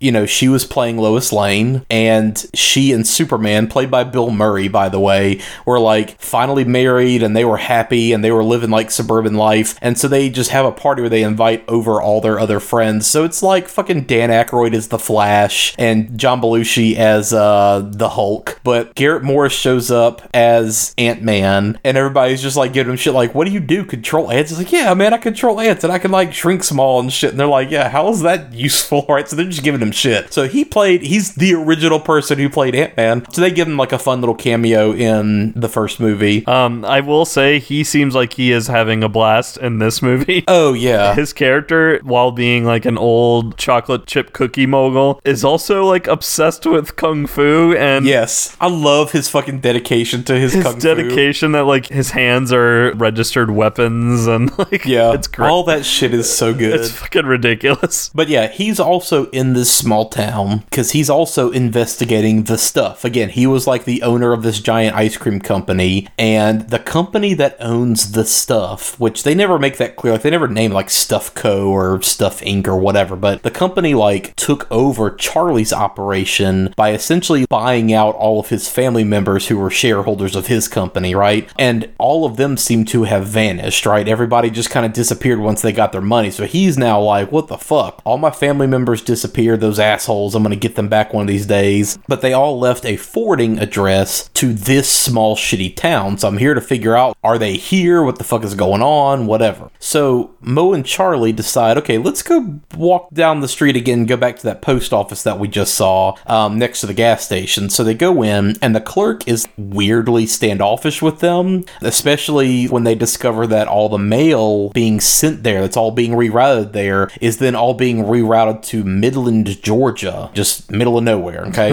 the clerk also, like, awkwardly and very obviously, like, sneaks out the back door once Mo notices that there's a bunch of empty containers of the stuff behind the counter. And it's the it's the best because he's just like, y'all stay here, I'll be right back, and just kind of like walks backwards into bushes, It's kind of obvious. Scooby-Doo, yeah, like at Scooby Doo level. Yeah. But then, like, as soon as you he shuts the door behind him, you just immediately hearing, Yeah. like just choking noises. Yeah. So Mo and Charlie walk through the back door and they see the clerk is just all like blah on the floor with his giant face all stretched open. There's a giant glob of the stuff that's pouring out of the guy's mouth and like slurps over to the other end of the room and up and out a fucking window. and I love again, like you said, Chocolate Chip Charlie's like commitment to his kung fu is so fucking good because he's like, yo, we got to get this door open. He's like, don't worry, I got it. He's just, ah, yeah, like punches through the fucking window in the door to unlock it. Like, there's no reason to do that. You could probably just shove that door with your foot to open it, but I love that he has to punch it open. I love how Mo like lets him do it, like feeds into Yeah, him. Like Mo's like, I need you to use your tools now. He's like, Yeah. stand back. Uh, but yeah, they also like exit through the window and are immediately attacked in the middle of the street by all these townspeople who are now all like mutated and like made rabid by the stuff. When they start fighting these guys back, Chocolate Chip Charlie like kung fu karate chops a guy in the neck and is like squirting stuff out of his neck, just like white goop everywhere. It kind of reminded me of the androids in Halloween Three, yeah, a little bit. or like the uh, The android and alien, yeah. or the what's his face guy from Phantasm, like bleeding out this goop Yeah. instead of actual blood. blood. Yeah. Yeah, they like also literally crush this other guy's face and just like cave his fucking face in. and It's just full of like stuff. But yeah, they barely escape in like a small boat that just happens to be nearby. And we do see the post office clerk come back to life. The stuff like slurps back into his mouth and he like wakes up and is just like, mmm, yum. And see him like wipe his mouth off. I think he Yeah. says like, I gotta get me more stuff. But yeah, Chocolate Chip Charlie and Mo regroup at this nearby diner, and Mo convinces him, like, look, you gotta, like, find one of my buddies in the FBI, tell him what's going on. I think to prove a point at one point too, he uh, even says like, you know, we have a problem here because like, watch this. Then to the waitress, he's like, y'all got any of that stuff? And like everyone just gets weirdly quiet immediately in Yeah. the diner, and like the waitress is just like, uh, no, we uh, we uh, we're out of that. We're trying to get that. We're on a back. And then she immediately walks into the back room, and there's just, like, a freezer full of the stuff. Because like Mo leaves, and I took it as Charlie was about to get it, basically. Yeah, or both of them were about to get. It. So yeah, like the stuff is definitely controlling, you know, all the people and all the police and all these little small towns. You know, it's already kind of taking over, right? And this is kind of where the like body snatcher vibes kind of come in about like who do we trust and it's taking over, you know, everyone little by little. Also, the name that he gives Charlie, I don't know if this was just like coincidence or if this was supposed to be an in joke or what, but Mo tells him like, yeah, go seek out my buddy in the FBI. His name is Frank Herbert, which that's the author of Dune. Sure. Um, anyway, the waitress waitress that overhears them basically phones it in that, you know, Mo is going back to New York and Charlie is going to seek out this guy, the FBI. And then we cut to like a weird quick scene where we see a, like a vendor on the street in New York pushing her cart of the stuff and this guy driving around in like a van of the stuff, like an ice cream truck. And they're like radioing each other and watching Mo walk through the street. And we see the truck try to run him over and assassinate him.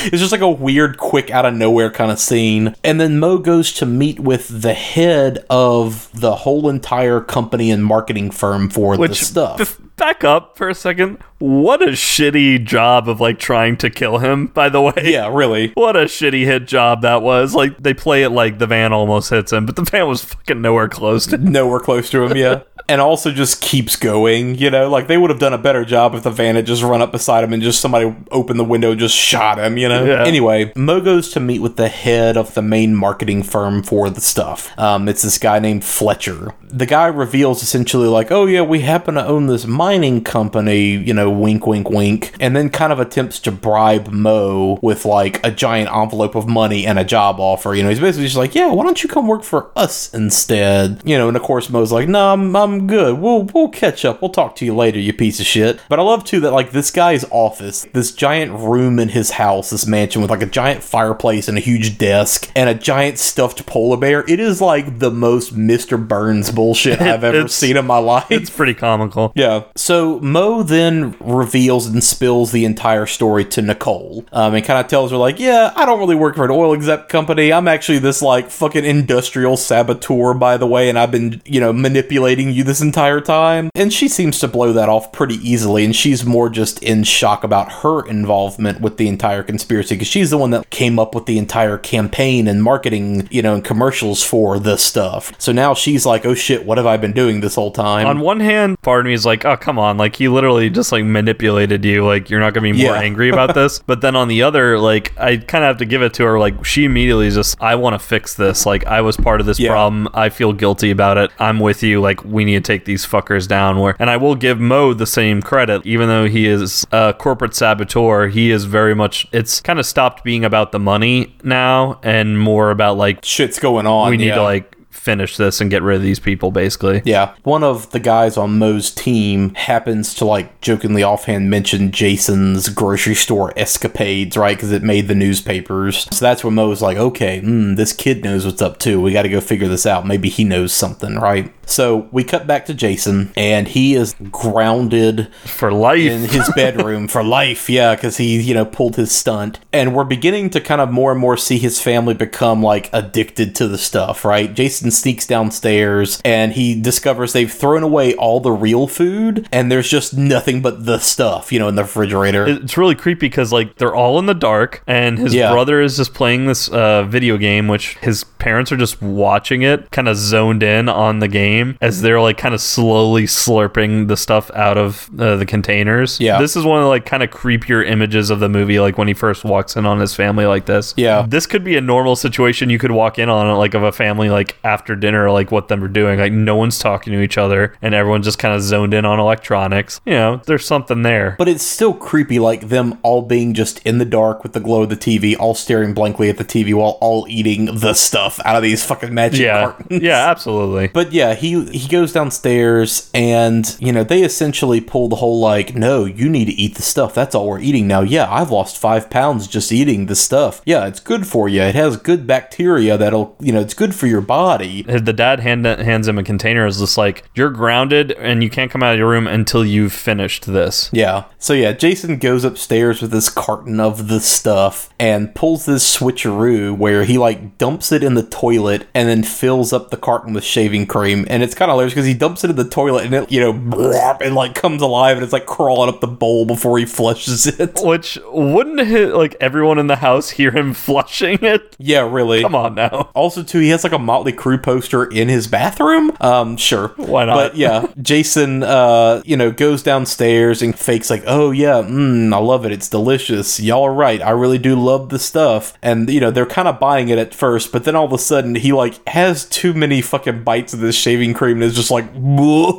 he like goes to run off and the dad realizes oh you're you know you've been tricking us oh no so they all run out the house after him so then there's yeah it's kind of creepy of like jason running down the street of his neighborhood with his family all like chasing behind him Because you know if they catch him, they're gonna hold him down and like force feed the stuff to him. Yeah. Jason's fear in this scene is definitely something that's very relatable. Just the entire idea of your family wanting you to kind of conform to some ideal child that you are not. Just the fear of changing who you are fundamentally and becoming, especially in this case, like a very hollow, fake kind of individual with no actual personality, just a drone cramming the stuff into your brain. You know, that's definitely a real fear of losing one's individuality and autonomy just to make your family happy, essentially. So that's definitely very relatable. But yeah, Jason is rescued by Mo. Mo, like, drives up just in time and picks him up in the car, like, get in, kid. You know, Stranger they'll- danger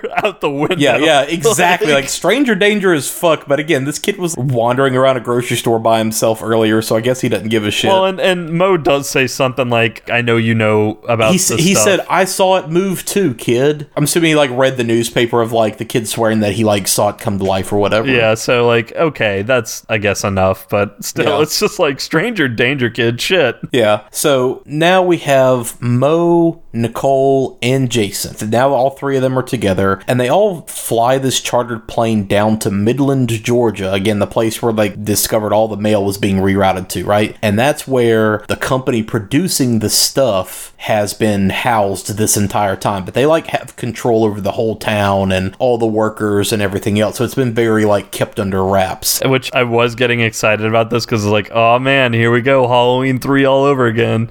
Yeah. And Halloween three, this is not, unfortunately. But yeah, Nicole goes down there. Again, she's like the campaign director. So she's like, yeah, we're going to come up with like a new marketing campaign. So I want to tour the facilities and like see everything. Oh, by the way, this weird fucking guy with the southern accent with me is my assistant. So while they're taking a tour of the plant, Jason goes on the run again because a worker dumps a bunch of the stuff into the plane and it like kills the pilot. It like wraps on his face and he's like, oh. Yeah, I love that. Like oozes into the plane. The one shot of the pilot's supposed to be a jump scare, but it's just like his face with all this white shit all over it. Splat. Yeah, Yeah. splat. Yeah, and yeah, so he runs off again. It's kind of strange still that like Mo brought him and uh, and then leaves him in the plane. leaves him in the plane, and then uh, I understand why she's there. At least she's an adult, like, and wants to see this through. But Yeah. like the kid just being there too, and I do like how she kind of gives him a look of like, wait, are you serious? Like bringing a kid along? The fuck is wrong with well, you?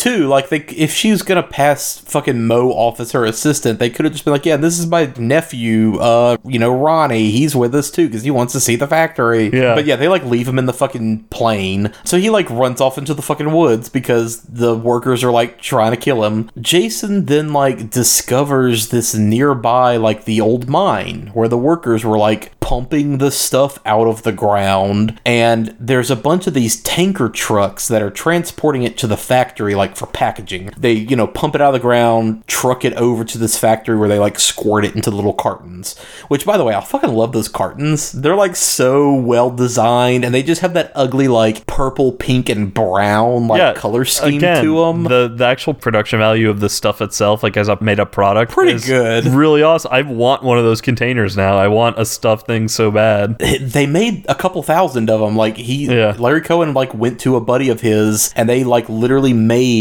these little cardboard cups they made you know a few thousand of them and he still has a ton of them apparently that they like give away at uh certain conventions and things like that but i joked with heather i kind of want to make a like costume of the stuff that we can put on our dog Neville, who is a fluffy white dog. I want to do that as like his Halloween costume. That would be pretty year. good. That'd be solid. So anyway, yeah, Jason discovers the mine and he climbs into one of the tanker trucks, like into the tank. The hatch is open, so he gets inside this fucking tanker trunk to hide because all these workers are going by. And of course, he gets accidentally like locked into the truck, and he's there for hours? Question mark.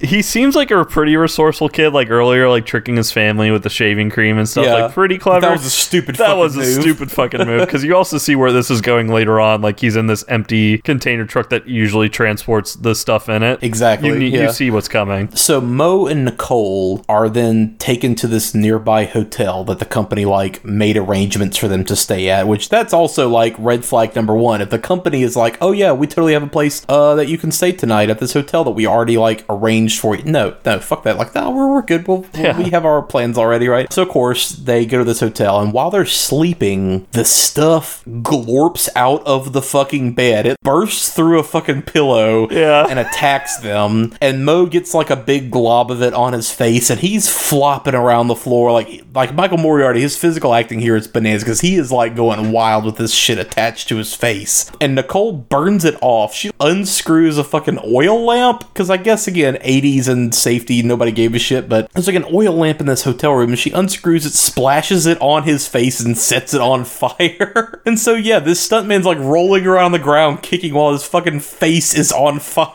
First off, the effects in the scene are again fucking bananas. Second off, the acting in the scene is fucking bananas. Like her reactions, like 'cause she should be freaking out a lot more than she actually is. She is acting like she's freaked out, but the acting isn't fully there. So like Yeah. her reactions to him being attacked by the stuff are kind of like subdued to a noticeable degree. I'm just Yeah. like, oh no, the stuff. Hold on, I'll get it off you. I know what to do. Meanwhile, like he's freaking out on the ground, spazzing out, like you said, doing a shit ton of physical body acting, and he, she's just lottie dying like about getting Yeah. it off of him. And to take it to an even more like ridiculous degree, a random dude also just kicks the door in and runs in to attack them.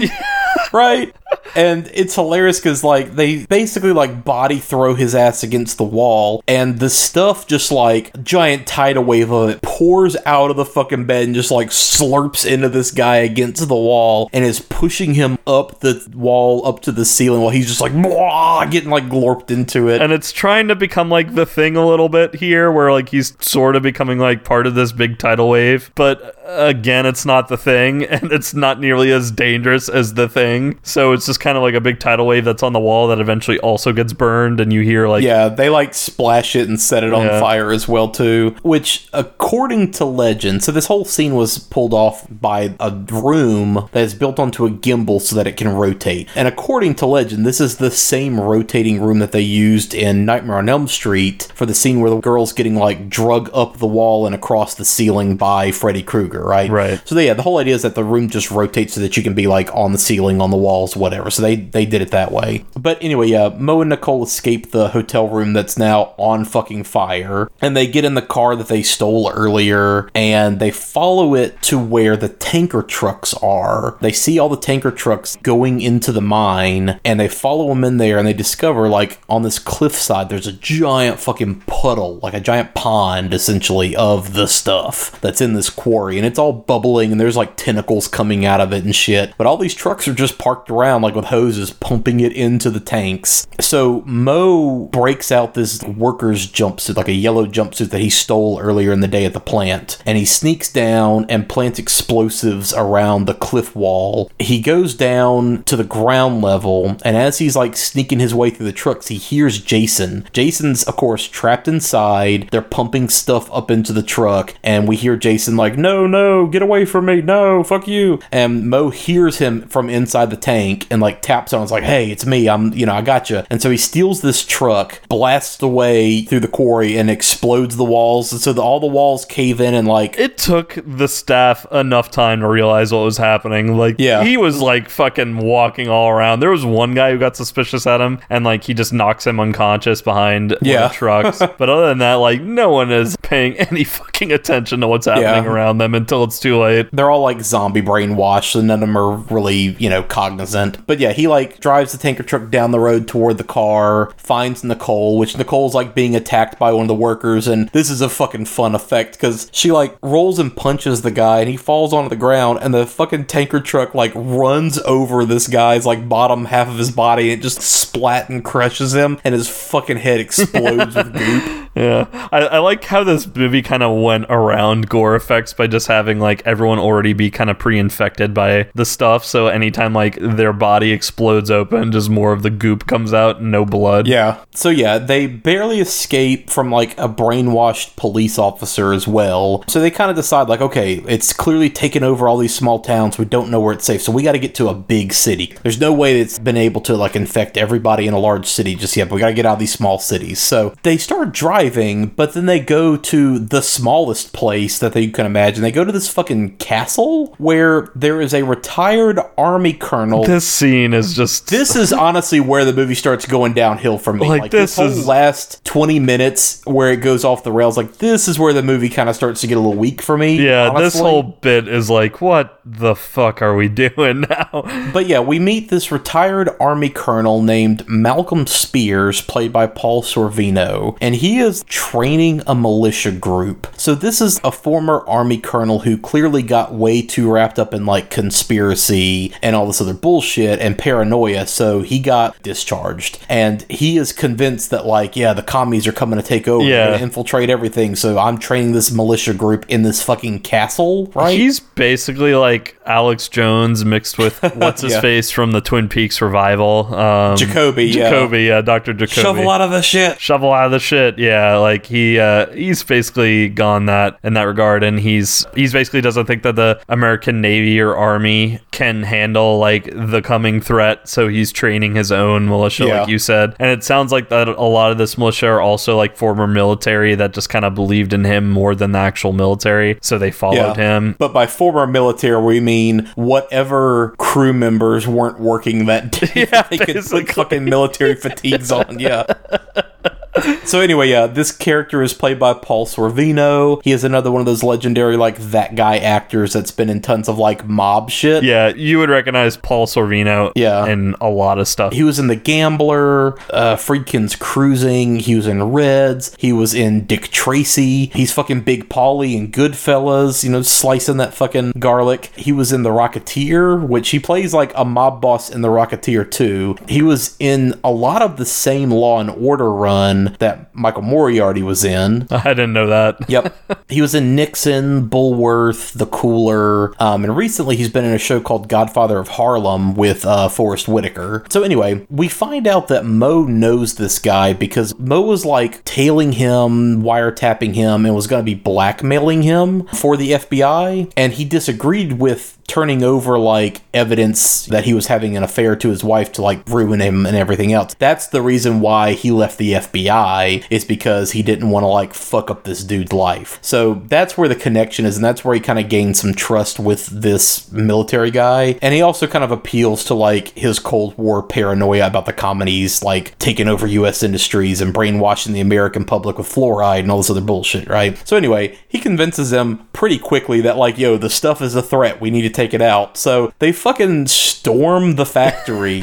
When we say storm, he's straight up taking over, ready to fight to the death. This machine is a guns yeah Yeah. so they storm the factory eventually only to discover that all the workers have been just left as husks the workers are all being controlled and the stuff glorped out of them and now it's just like the husks of all these people left and you know we see a scene where the stuff is kind of chasing nicole and jason through the facility like a big tidal wave of it like the blob is chasing them and i love that like the response is okay let's just leave this stuff here. Don't worry about it. We gotta go get the people in charge and warn the public right? They, i love that they were just like just leave it here. Whatever. Yeah. we'll deal with it later And it straight up killed some of the soldiers too, like when it crashed through the wall and stuff. Oh yeah, and again, if we want to talk about like water over your head, deep ham, fucking Paul Sorvino is playing it up as this super gung ho, pro America military guy who is also wildly paranoid and crazy. Yeah, Yeah, and he's also like son and Jimmy to like the little kid while also hitting on Nicole like hardcore, like right in Yeah. front of Mo.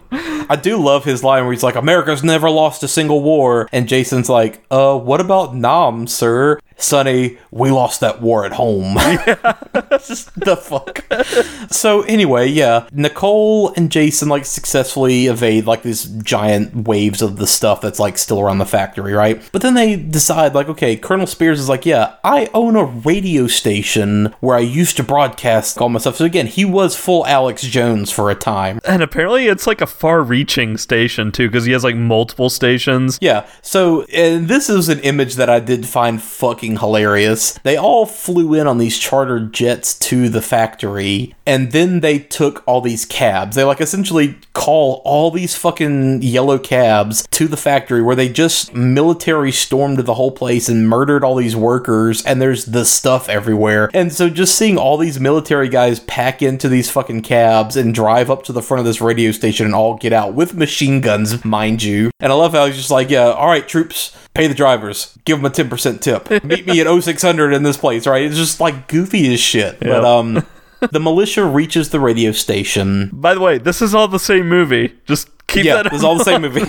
they reach the radio station. Nicole starts drafting a statement to like warn the public. Chocolate Chip Charlie shows up at the station, demanding that he like also kind of tell his side of the story in hopes that he can get his company back. So he's like, you know, I'm with Mo and we were working together and blah blah, and I'm here too, right? Charlie eventually corners Nicole and Jason in one of the recording booths, and you know he's like, yeah, I'll tell you all about it. I'm gonna tell you my whole side of the story. Blah blah. Yeah, starts you know shaking and the stuff explodes out of his head. And this is a gift that people have probably seen, but it's his neck expands and his whole head like stretches and his jaws open up like a snake. And it's just the most fake eye bulging, ridiculous head with the stuff squirting out of it. This is like the most horror movie scene this of this movie, I'd say. Yeah. If you just look at the image by itself with no context, it's pretty horrifying because like his mouth is stretched to like an insane degree, like an inhuman degree, and his eyes are kind of rolling back in his head and almost like zombie like, but instead of trying to eat your flesh, it's trying to swallow you whole. And then like, and then Yeah. other uh, moments of it are showing like shit coming out of his mouth. But like when you're actually seeing the scene unfold, it is ridiculous and not Yeah. as scary as the images actually seem to make it out to be. But yeah, I guess this is like the biggest effect of the movie and also most quote unquote horrific. Yeah. So Charlie, you know, explodes into this giant glorp of the stuff. Nicole and Jason, who's wandered into the recording booth, they are both up on the counters trying to stay away from it. Mo smashes the window of the recording booth, tears some electrical wires out of the wall, and just electrocutes the stuff and sets it on fire and manages to rescue Jason and, and Nicole. Yep. And so, yeah, like nothing ever happened. No big deal. That didn't, we didn't almost die just then. I guess he was like infected when he was left behind at the diner. Probably so, yeah. But yeah, they get on the radio, they successfully get their warning message out to the public, and we see this montage of all these people across the nation burning the stuff. They're like taking it out of grocery stores, they're burning it in giant piles, they're exploding these storefronts and advertisements and all that kind of shit. You know, and they say, like, okay, yeah, thousands of people died, but, you know, the citizens are now safe from the stuff. So now we can all assume that all the people involved are like heroes, they've saved the day, right? And we cut to some time later. So also too, just mind you, during like all these military scenes, like where the militia is like storming everything, Jason the kid is just on the front lines with them. Like, Yeah. even though earlier on they were like leaving him on the plane for his own safety, nope, no problems here. He can now tag along because he was almost taken out by the stuff earlier. So we're gonna have him around all these people who aren't actually military with guns, like storming places now. Also, too, I thought it was pretty funny that the stuff basically got taken out by Alex Jones. Yeah, pretty much. So once again, we see Mo visit Fletcher, the guy who was like the head of the stuff company. He goes in, Fletcher tells him that, like, okay, yeah, big deal. You destroyed one of our mines. You don't think that there's other places where the stuff seeps out of the ground that we won't find it later? This isn't going to hurt our business at all. And Mo's just like, cool, well, yeah, we're going to find all those places and we'll get rid of them too. And then from out of the darkness, you know, of course, there's like always kind of that twist of like, oh no, um, Mr. Evans, who is the original ice cream mogul guy who had like hired Mo at the beginning of the movie, he comes out and is like, yeah, turns out we all at the ice cream conglomeration, you know, we teamed up with Fletcher. So now we're developing this new product called the Taste, which is a mix of mostly ice cream with just enough of the stuff in it to make people crave more without it really completely taking over their minds and killing them. So, you know, it's it's going to be okay this time.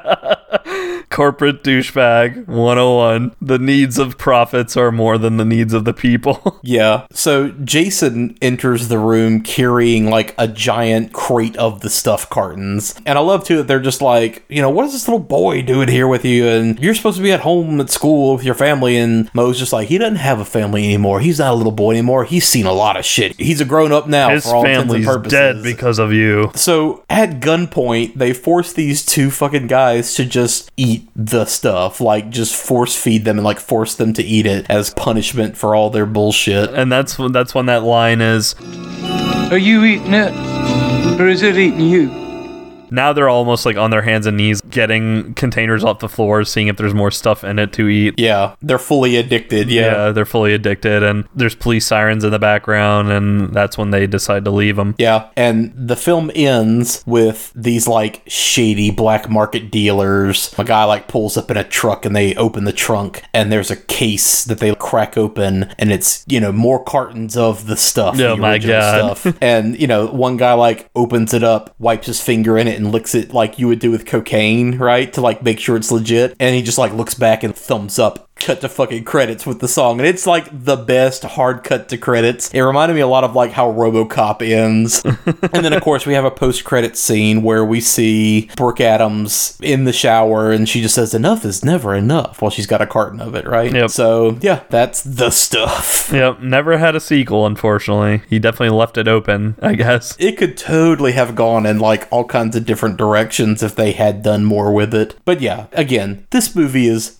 fucking ridiculous. I will not say it is a like objectively good movie in air quotes, but it is a fucking brilliant satire. Yeah, I'll give it that. 80s like corporate greed and the whole idea of like what are we putting into our bodies, conspiracy theories and just all of that bullshit. Like 80s consumerism and addiction. Just it is a great play on all that shit, but it is the right kind of schlocky, fun ridiculousness with that low budget kind of charm that is really, really fun to watch with a group. So that is by far the best way to watch it. Get some friends together. Certainly drink or consume whatever substances you want if need be. But yeah, it's it is a fun fucking movie to watch when you are in that right kind of environment for sure. Yeah, I mean that's that's all I've got to say about it. Other than like, because I let you do all the praising. Now, uh, I will say there are moments where, again, this movie reaches levels of Mystery Science 3000, something they would watch and make fun of. Levels with some of the editing and cuts and acting. Yeah, and that's why I said it's not objectively a good movie in air quotes. It is a very clunky, put together movie. Like as far as the craft and making of this movie, again, you can see all the seams and all the mistakes are very obvious in this movie, but the satire is on fucking point. Well, and you brought up a point which stayed with me since Blood Rage of this is one of those movies that is genuine and is really is trying its best. Totally. It's doing its damnedest. Um, and it does feel almost like you had said with Blood Rage too, kind of almost dangerous in that regard of like it's it's really Yeah. trying to do something and be earnest about it. So I can't take that away from it at all. Yeah, because Larry Cohen, like with all of his movies, there is always this sense of daring and recklessness and just kind of joie de vivre of like making movies. Like that's totally like the passion that he brings to it. And it does feel like there's this weird dangerousness to the ideas and the concepts that he's pushing. And even the filmmaking itself, just the way that they like stole so many fucking shots in all of his movies where they didn't get permits and they would just shoot stuff and worry about getting caught later or whatever. You know, like there's so much branding that shows up in this movie, you know, aside from the stuff. You see McDonald's and, you know, they obviously poke fun at Wendy's and even like Star Wars. I mean, like there's so many other things that people they're just like, ah, fuck it, we don't have to worry about. it. Nobody's gonna care. But the things that they're lampooning, the fact that they like got away with it is definitely admirable. And all of his movies have that interesting sense of, oh, you did this, you got away with it. You know, like that's what's always fun and impressive too, is not just the content, but the fact that, like, again, the movie exists at all, that they actually did it. You know, it has this scrappiness to it that is definitely admirable. And on top of that, this is definitely a movie you could uh, probably name drop and get some cred said, with people who are more horror fanatics, horror heads than most others. Like this is a another one of those movies where I kind of vaguely knew about it only because of you, but otherwise most people probably haven't heard about it. So if you're talking horror movies and you're talking deep cuts, this is one that you could bring up. And again, it's easily digestible. It's not at all scary. It's just not scary. Period.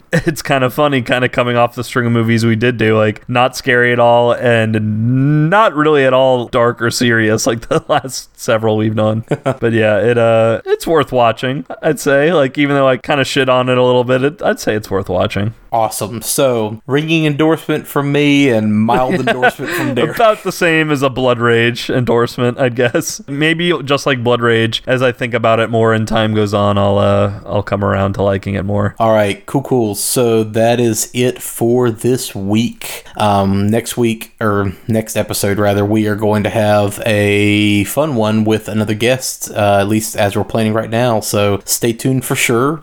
Oh yeah, back. Let me do that again. No, you should keep that. So- you, should, you fucked up. You should keep that. We're at Watch If You Dare.